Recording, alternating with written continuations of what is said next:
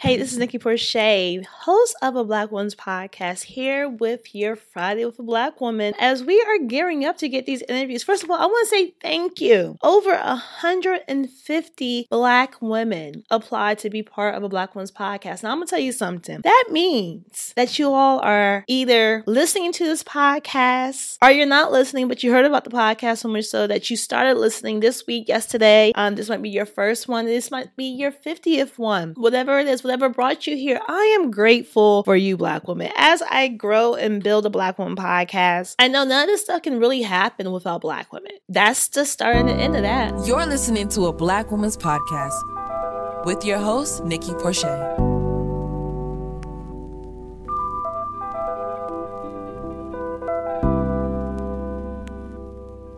Black Women's Podcast, we make sure that Black women are seen, heard, and supported. Um, and when we come back in February for Black History Month, our Fridays with Black Women will be highlighting business owners who are part of the Buy From Black Women community and also some personal Black women who inspire me, who empower me, who educate me, who uplift me, whether I know them in real life, whether I know them only because of my phone.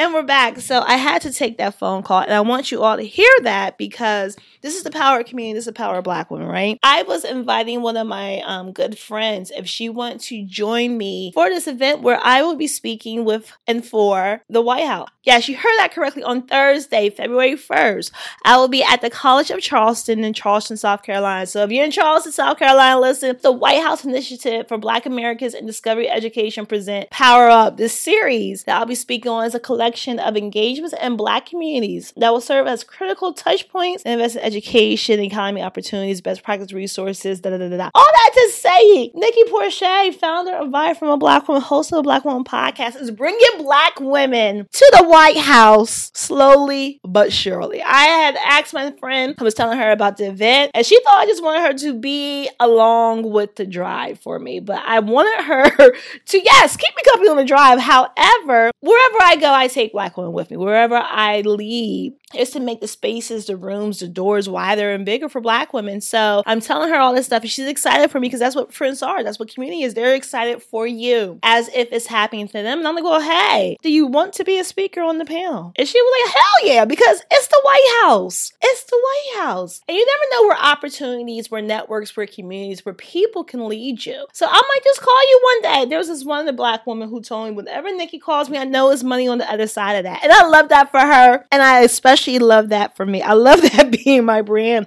that people know that I call because there's opportunities, there's money, there's creative solutions. And that is really what I want to keep doing. So remember, if nobody else has told you today, every day you wake up, I want you to know you got this black woman.